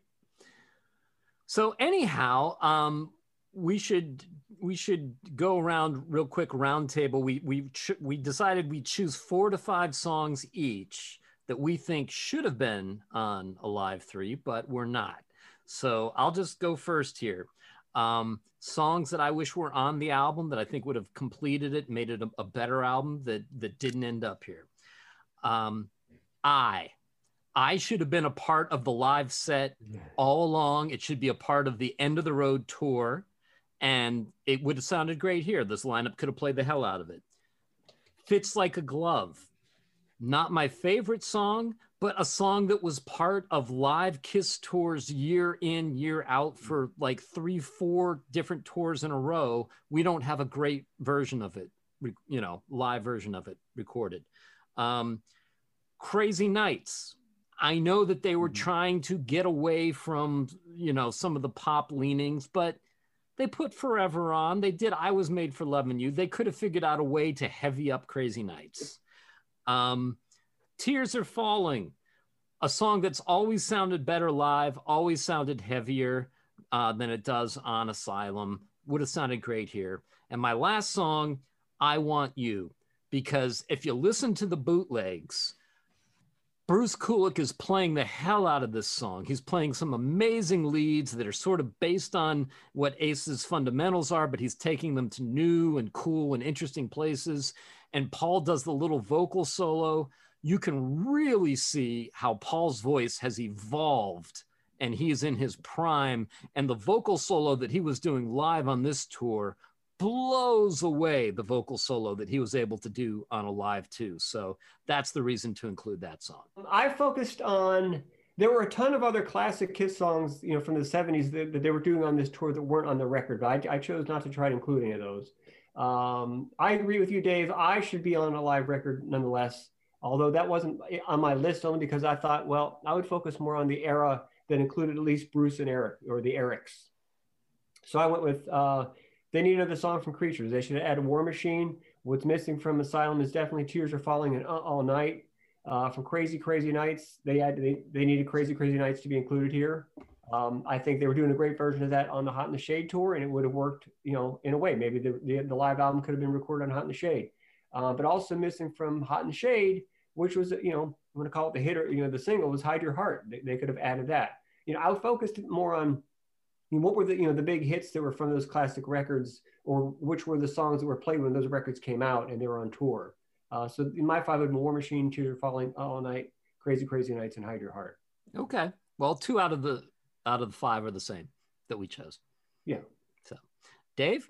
Uh, I'd have definitely gone with Read My Body, Bang Bang You, Boomerang, boomerang and uh, No No No. I why did it oh, those, you know, those catchy little sing-alongs, you know.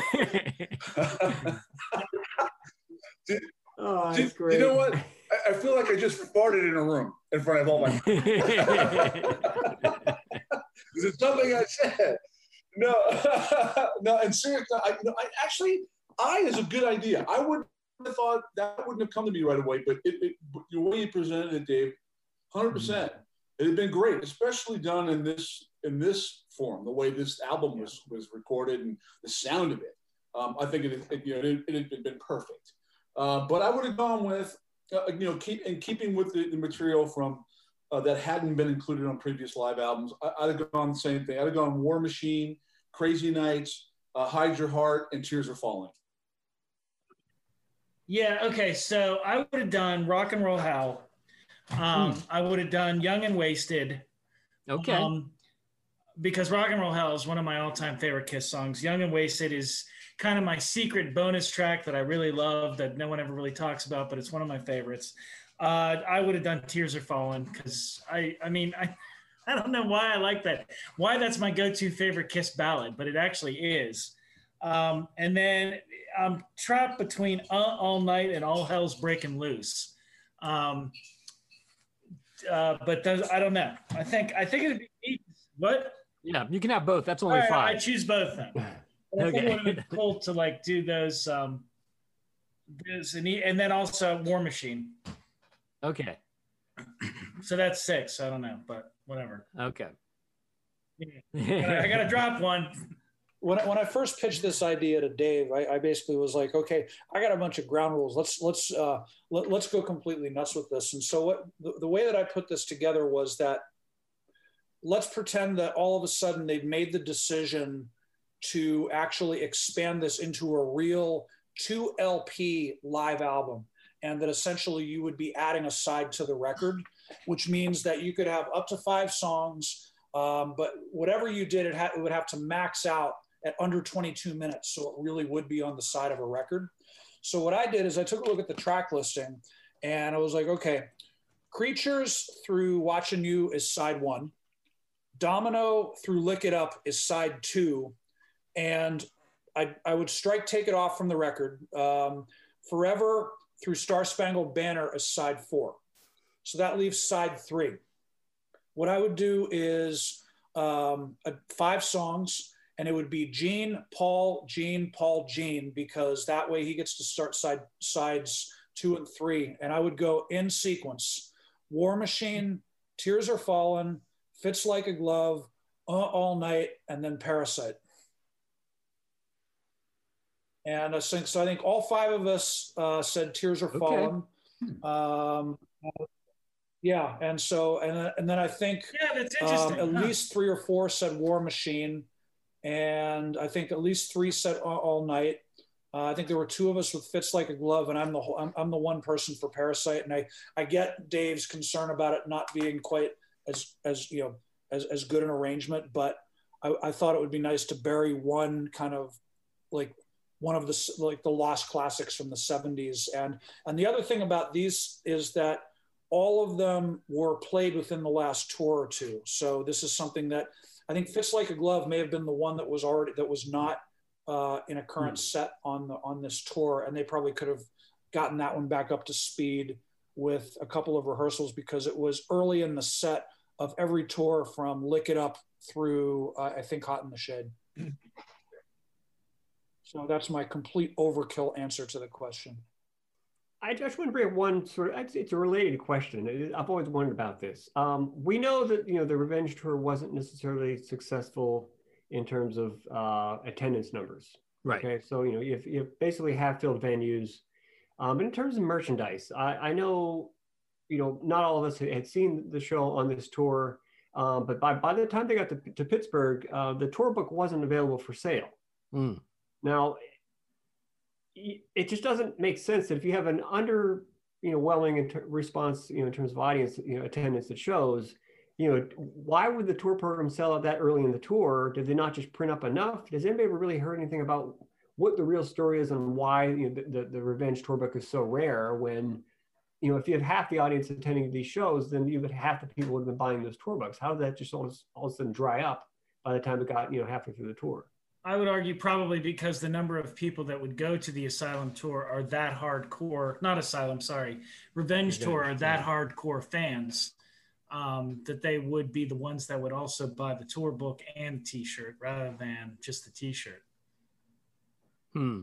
Yeah, it's an interesting tour if you look at why it didn't do that well, right? Because uh, they did the club tour, which, you know, mm. obviously was well attended. And then they were going to do uh, the arena tour and they postponed it because Paul was getting married and Gene just had a son, wanted to spend some time at home. Um, and I think what they were counting on was the same thing that happened with the Hot in the Shade tour, which was eventually they would put out the single for Every Time I Look at You, and it would be a big hit. And then, off the strength of that, it would boost the attendance on the tour once they finally mm. got around to it.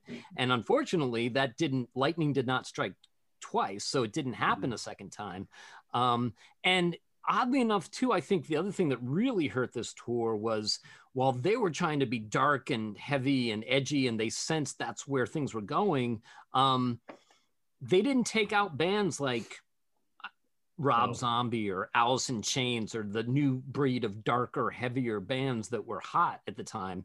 They were playing like heavier sets, but they took out like Trixter and yeah. bands like that and Firehouse. And so then it's like, well, you know they're not somebody dropped the ball in terms of of who would be good support bands for this tour it, it's funny it's, it's an interesting point too because you realize you hear they're playing these really long sets for, for the first time and why is it that you need you know two you know low to, to medium level you know bands like a Trixter or a faster pussycat opening for you why do you need two of those bands open for you when you've got such a strong set anyways you know, it could have been, it could have been, but like you said, Dave, too, if you had, you know, a band that would have been, um, you know, not of the the more '80s, you know, metal genre, somebody something a little heavier that might have worked as well, you know. Uh, but I don't know. To me, I, I was just under impressed by you know bands like, you know, and no discredit to those guys as bands, but Trixter and Faster Pussycat were probably the, you know the most forgettable opening acts I've ever seen. You know, and um, wow, you know they just didn't do anything for me. I, you know, they're good bands, but you know, they're not a Judas Priest, they're not an Iron Maiden, you know, or if you want to go to like, you know, a band like New England and open the, the 1979 tour. I mean, that, that's a different class of bands in a way, in my opinion, you know, I don't think anybody would disagree with that. Yeah, in a way, they were in kind of in a similar position to Creatures, where they had an album that the diehards loved and the band was proud of. And, you know, they expected the tour to be as successful as they felt about how good the album was. And for whatever reason, that didn't materialize. It didn't materialize for the Creatures tour either. True. Yeah. Yeah, I, guess it's just timing is everything. You know, you, you, you, can have the, the, best laid plan and you know the best record and you know support to, to, to tour behind it, and the audience isn't there. I mean, man, what, it almost doesn't make sense. Right, and there was going to be a tour for Alive Three, which they canceled. Instead, they did um, free signings mm-hmm. um, mm. to promote the album, which they did one in Los Angeles that we went to that was at the Palace, which I mean, uh-huh. yeah, it was kind of a, a, cattle call. You know, you got herded through real quick and each member signed a poster for you, but it was cool. It was free. I mean, you know, you look at like the meet and greets today, they the entire band was there signing stuff for free for hours. And um, they even uh, we got flyers at this thing. Kiss was doing a similar signing at Kmart, like out in the middle of nowhere the next day. I mean, wow. It, it was a nice. This album was a nice punctuation to this era. Um, I thought I thought that um, "Hot in the Shade" was when the live show turned um, in terms of you know reaching back to you know to the early material, and I thought that "Revenge" was an album that deserved a little better than it did, and the live show definitely deserved a little better than it did. But it definitely, it I guess I'm not sure that anyone really knew it at the time, but it was the end of this era, um, and I thought that it wound things up on a very good note. And again, like you know, saying it for the second time on the podcast, I think that this this album and this tour um, it didn't do as well as it should have. But I think just in terms of how they managed to turn the business around and how they managed to really bring a lot of diehards back into things and help set up the non-makeup era, all credit to Larry Mazur for steering the ship to the point where Doc, Doc McGhee was able to come in and take them back up to stadiums. So well done, Larry Mazur. We'll be back next week to take a look at Kiss Unplugged.